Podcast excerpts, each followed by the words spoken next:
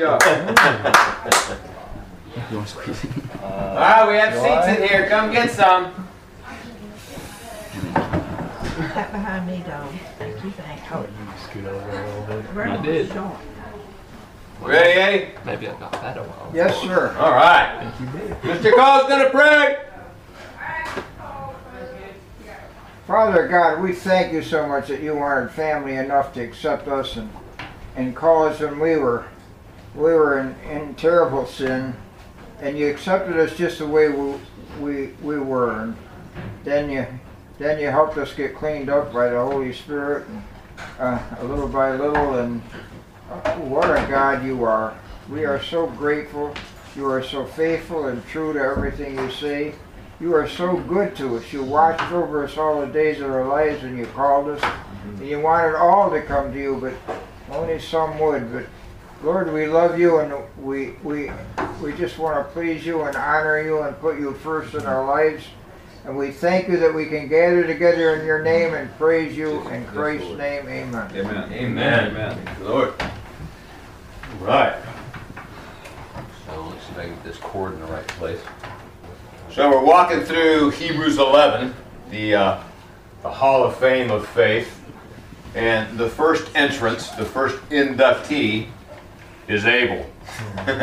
Hebrews eleven, verse four. By faith, Abel offered to God a more acceptable sacrifice than Cain, through which he was commended as righteous, God commending him by accepting his gifts, and through his faith, though he died, still speaks. So faith leaves a lasting impression. That's good news, right? Amen. Righteousness is the first lesson of faith. The first two entrants that were given are Abel, who was considered righteous, and Enoch, who pleased God. Being righteous and pleasing God. That's our, that, those are our first two examples of walking in faith, okay? And righteousness is faith's first lesson.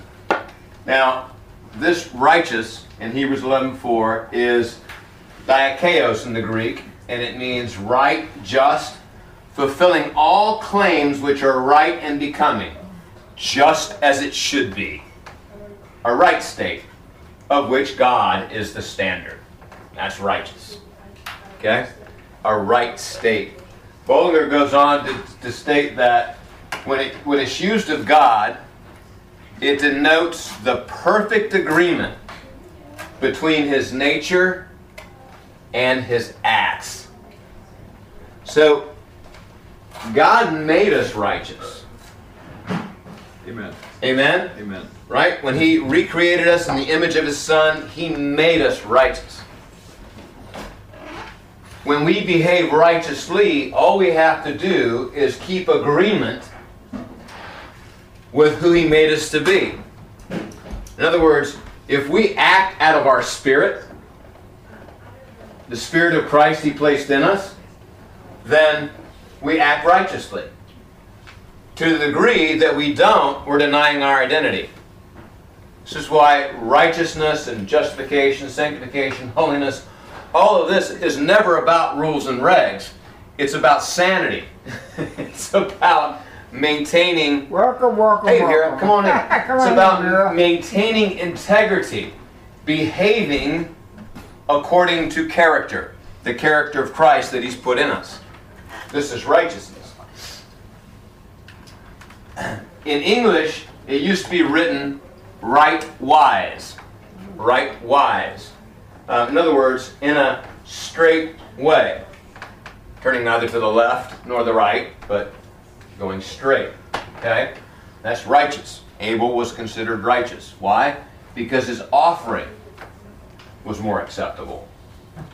Faith led Abel to offer a more acceptable sacrifice. So, here's a question. What makes for more acceptable offerings? Offering plate goes around, someone dumps a thousand dollars in there, and someone dumps two quarters. Which one's more acceptable? You'd have to know the background. It's not the amount, is it? Sorry. Not the amount that makes it acceptable. How much he had. The, right? The woman that gave two mites. The woman who gave two mites. Was all she had. Was all she had. So, relative proportion means something. What if the person giving the quarter gave the quarter just so that the Sunday school teacher could see that they were giving a quarter? No. No. Right? So, purpose of heart matters. Right? These are some of the things that make... I have a short list, but, you know, it's worth thinking about. Hey, Anthony, come on in. So, here's a, here's a short list of what I call offering enhancers. Okay? Now, first of all, note that you can read Genesis one one through the end of Genesis three and find not a single solitary law about offerings. So understand the context in which Cain and Abel are offering is a context outside of law. There's no requirement otherwise. No one said you have to offer. I can demonstrate correct behavior. I can litigate necessary action. So the litigation of necessary action didn't come into play until Sinai. And the first um, uh, overt ceremonial offering we don't get until after they come off the boat. And yet here we have Cain and Abel offering. So here, here's a short list of, of offering enhancers. In uh, Matthew chapter five, um, verse twenty-three, Jesus says, so if you are offering your gift at the altar, and there remember that your brother has something against you. So, this is it. Who's at fault here? The giver. Yeah. I mean, it, you're coming to give a gift to God, and all of a sudden you remember you've offended your brother. You've got a problem. This is not a case of you coming to the altar and thinking, well, you know, I haven't forgiven my brother. No. You got the problem. You've offended your brother. You have something against your, you know, your brother has something against you. He doesn't say, well, you know, don't give. He says, leave it there for a moment. Well, take your gift back. Go get straight with your brother. Leave your gift there before the altar and go. First be reconciled to your brother, then come and offer your gift. So, an offering enhancer would be repentance and reconciliation. Because if you're going to get straight with your brother, you're going to have to what? Admit something's wrong. Admit you've done wrong. Ask for forgiveness. Have some reconciliation. And then come and offer the gift. Giving God his due.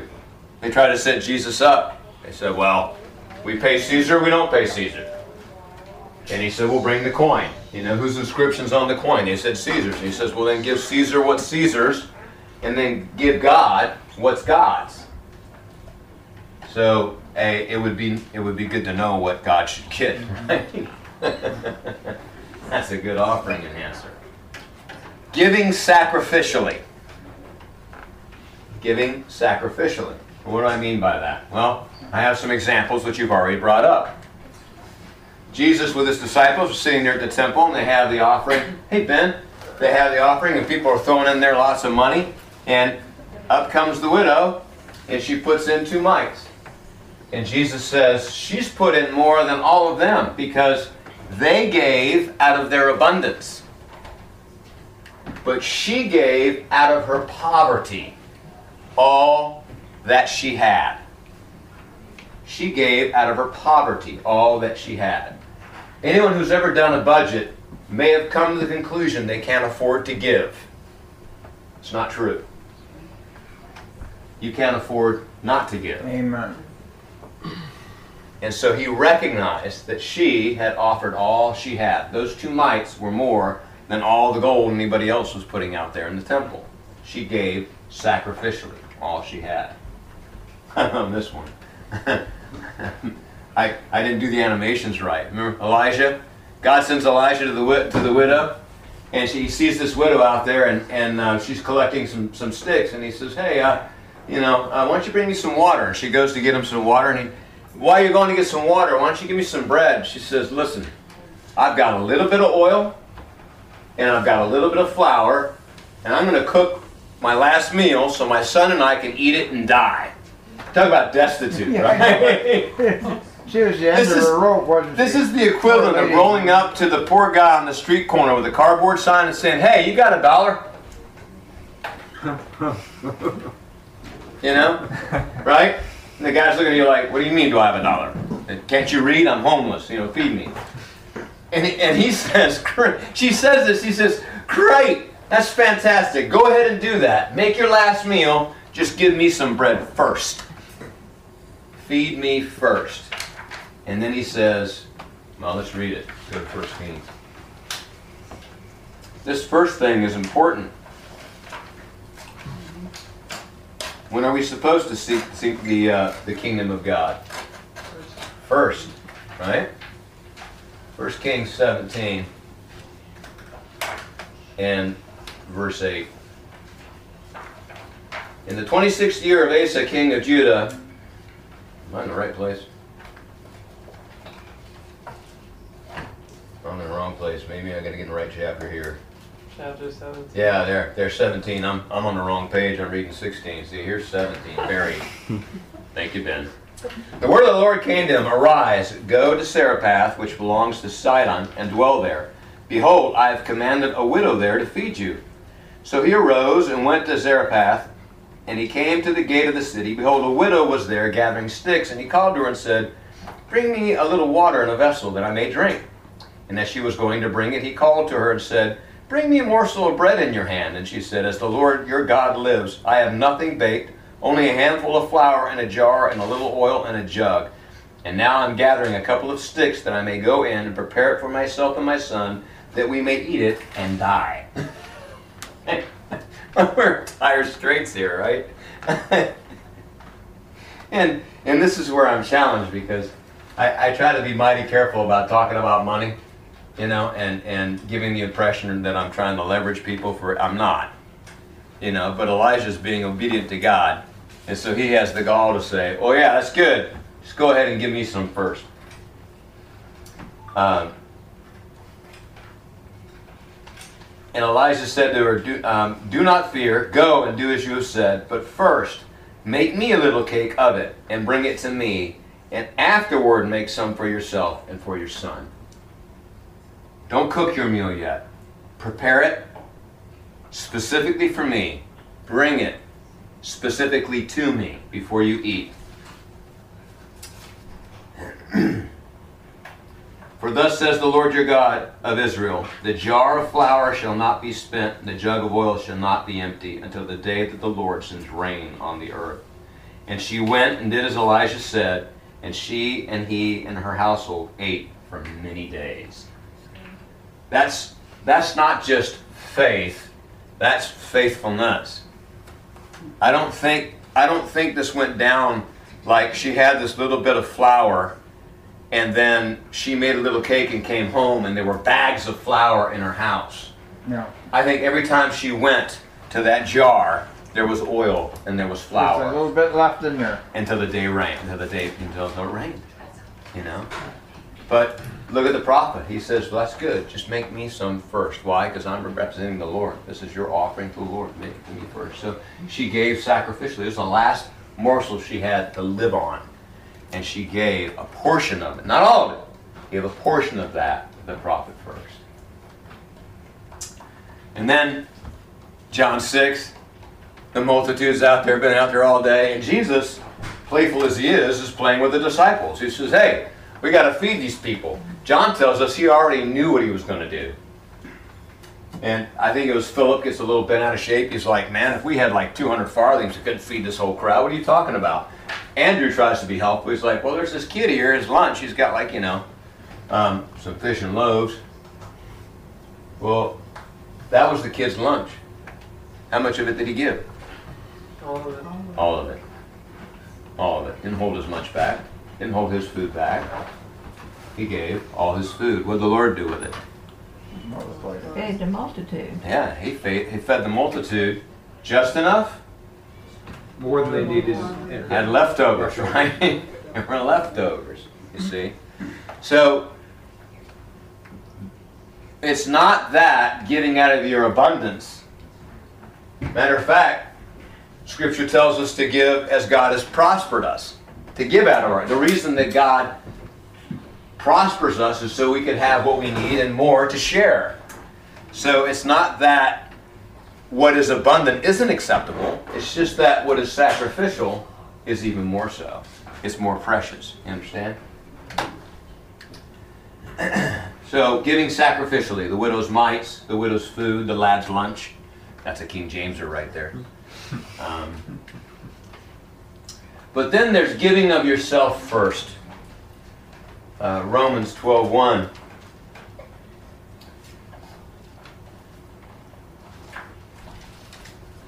And this is the real lesson of offering. Uh, Romans twelve one. I appeal to you, therefore, brothers, by the mercies of God, to present your bodies as a living sacrifice, holy and acceptable to God, which is your spiritual worship. It's always understood in the blood sacrifices that they're substitutionary. That this life is being placed on the altar for my life. If my heart doesn't go with the offering, I am only being religious. Jesus said that where your treasure is, your heart would be also.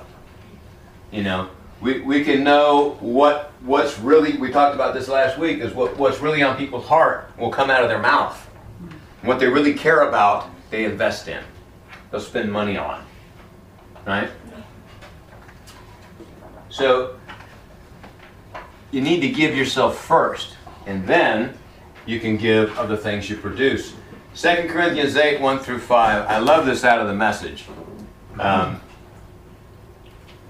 now, friends, I want to report on the surprising and generous ways in which God is working in the churches in, Mas- in the Macedonia province. Fierce troubles came down on the people of those churches, pushing them to the very limit. The trial exposed their true colors. They were incredibly happy, though desperately poor. The pressure triggered something totally unexpected, an outpouring of pure and generous gifts. I was there, and I saw it for myself. They gave offerings of whatever they could, far more than they could afford, pleading for the privilege to help out in the relief of the poor Christians, the poor Christians in Jerusalem. This was totally spontaneous, entirely their own idea, and caught us completely off guard. What explains it was that they had first given themselves unreservedly to God and to us. The other giving simply flowed out of the purposes of God working in their lives. It's a good measure to know how committed you are to the kingdom. It's how generous generous you are. I mean, I'm talking about those guys with the cardboard signs. I shared with you several weeks ago how challenging that is to me. You know, it's a, it's a continual prod against my cynicism, right? So, how how tight-fisted you are, um, or how generous you are, is a good indicator of how fluent you are in the kingdom of God. How much you recognize where true supply comes from and where true allegiance is owned or owed, right? But I just this this Second Corinthians out of uh, out of the Message is just, I think it's a beautiful way of translating that. So those are all those are all sacrifice enhancers, offering enhancers. But there is the right sacrifice, the right sacrifice. So we need to look at these brothers, and as Scriptures compared their sacrifices, we need to understand the differences. Before Genesis four comes Genesis three, and the Lord God made for Adam and his wife, this is Genesis three twenty-one, garments of skins and clothed them. Skins, not wool, not linen, not plants beat out and spun, not sheep sheared. These are animal skins. Who here has skinned an animal before? Okay. Did the animal survive the process? No. It was no. Matter of fact, I suggest that before you skin any animal, you make sure it's dead. right? Amen. Um, it's a bloody process. So, ensconced in this verse, understood, is the death of an animal. That man's nakedness, a nakedness exposed by sin, would be covered by God. And these, these uh, garments, it's the same word used to describe the, uh, the garments of the priests, but it's a covering. It's not, it wasn't a vest and it wasn't a skirt, it was a robe. He covered them in animal skins. Okay? So this was the first demonstration of a blood sacrifice that covered the exposure of man because of sin. Now Adam knew Eve his wife, this is Genesis four verse one, and she conceived and bore Cain, saying, I've gotten a man with the help of the Lord. And again she bore his brother Abel. Now Abel was a keeper of sheep, and Cain a worker of the ground. That word for worker is, is a tiller of the ground. Okay? Remember, in the garden they were picking fruit. It just grew from the trees. But when they got kicked out, God said, you know, the sweat of your brow, you're gonna you're gonna work the soil. Okay? So here's Cain working the soil, Abel's keeping sheep. In the course of time, um, in the end of days is the Hebrew, but basically it's an indication of a long period of time, Cain brought to the Lord an offering of the fruit of the ground. I don't know about you, but my predisposition, every time I was taught this, because of the word fruit, is, you know, I had apples, oranges, and things like that in my mind. This is not what it's talking about. He's a tiller of the ground. And Abel also brought the firstborn of his flock and the fat portions. And the Lord had regard for Abel and his offering, but for Cain and his offering he had no regard. So Cain was very angry, and his face fell. There are a lot of, there's a lot of lessons in all this, but we're talking about faith, and we're talking about this offering that God accepted. So let's look at these offerings. The Hebrew word is mincha, which in Leviticus becomes the technical term for the grain offering. It's the grain offering. Um, it's a bloodless offering. Cain and Abel brought gifts from their labor.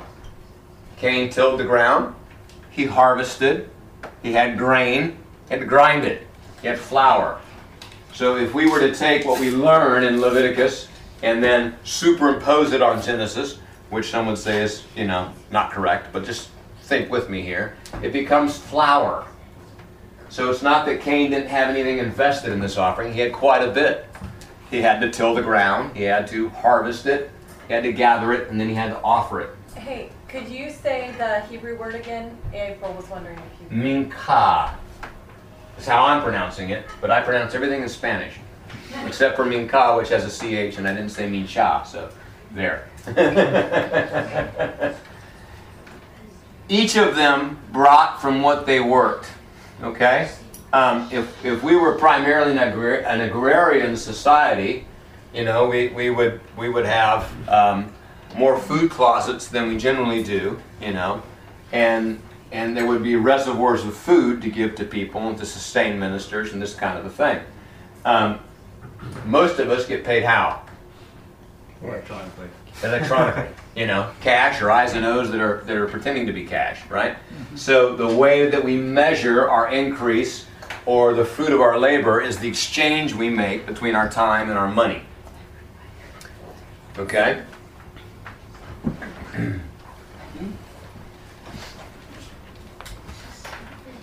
Here's the difference. Aside from the, I mean, the, the commonality is they're both offerings. The commonality is it's from their labor. They brought what they had. Here are some of the differences. Abel's offering is marked out as being the firstlings of his flock and the fatlings. The, the plural is indicated in the Hebrew. These are, these are the firstlings. The firstborn belong to God. Again, this first thing is very important.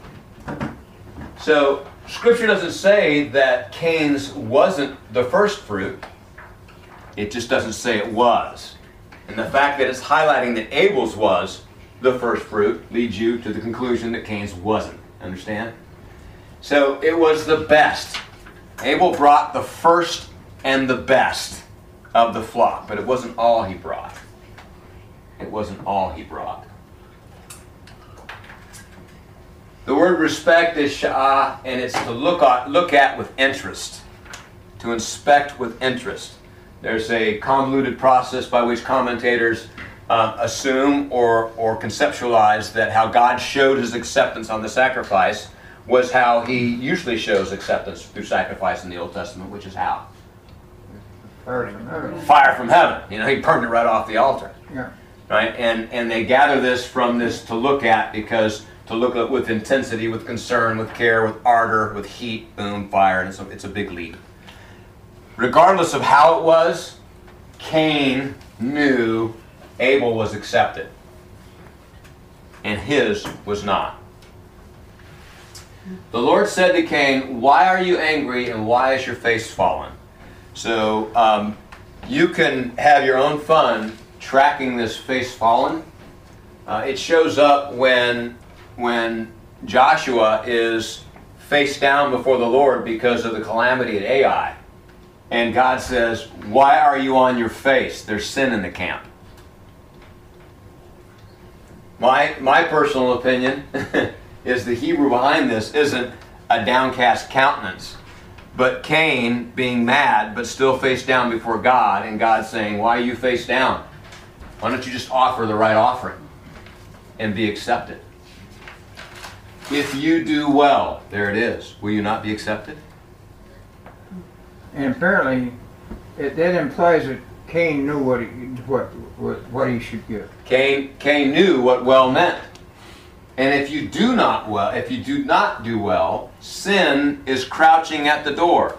So the issue in the offering is a sin problem. And one offering deals with sin, and the offering, the other offering, does not. There is a well way of dealing with sin and an unwell way of dealing with sin. And if you don't deal with sin well, it crouches at its door.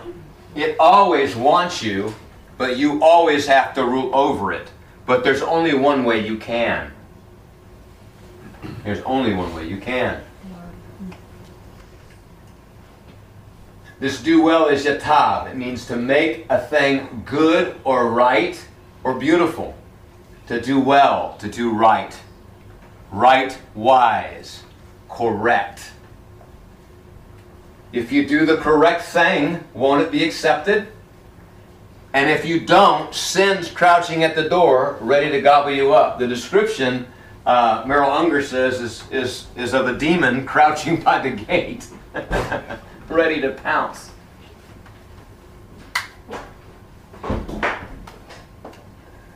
First John chapter one. But if we walk in the light as he is in the light, we have fellowship with one another, and the blood of Jesus his Son cleanses us from all sin. We say we have no sin, we deceive ourselves, and the truth is not in us. If we confess our sins, he is faithful and just to forgive us our sins and to cleanse us from all unrighteousness. Amen. What is it that cleanses us from all unrighteousness? Confession. Confession. Well, the, the blood of Jesus. Jesus. Yeah, yeah. The blood of Jesus. If you come to the altar, if we confess, yes. If you come to the altar and there remember that your brother has aught against you, leave your gift at the altar. Go be reconciled to your brother, and then offer your gift. Well, who is the brother you need to be well with most? Jesus. Jesus. If we have fellowship with one another, but boy, if I come to the altar and I realize that Jesus has an issue with my behavior, I'm not acting like him. I'm not behaving like him. I'm not loving like him. I should go to my brother and get reconciled.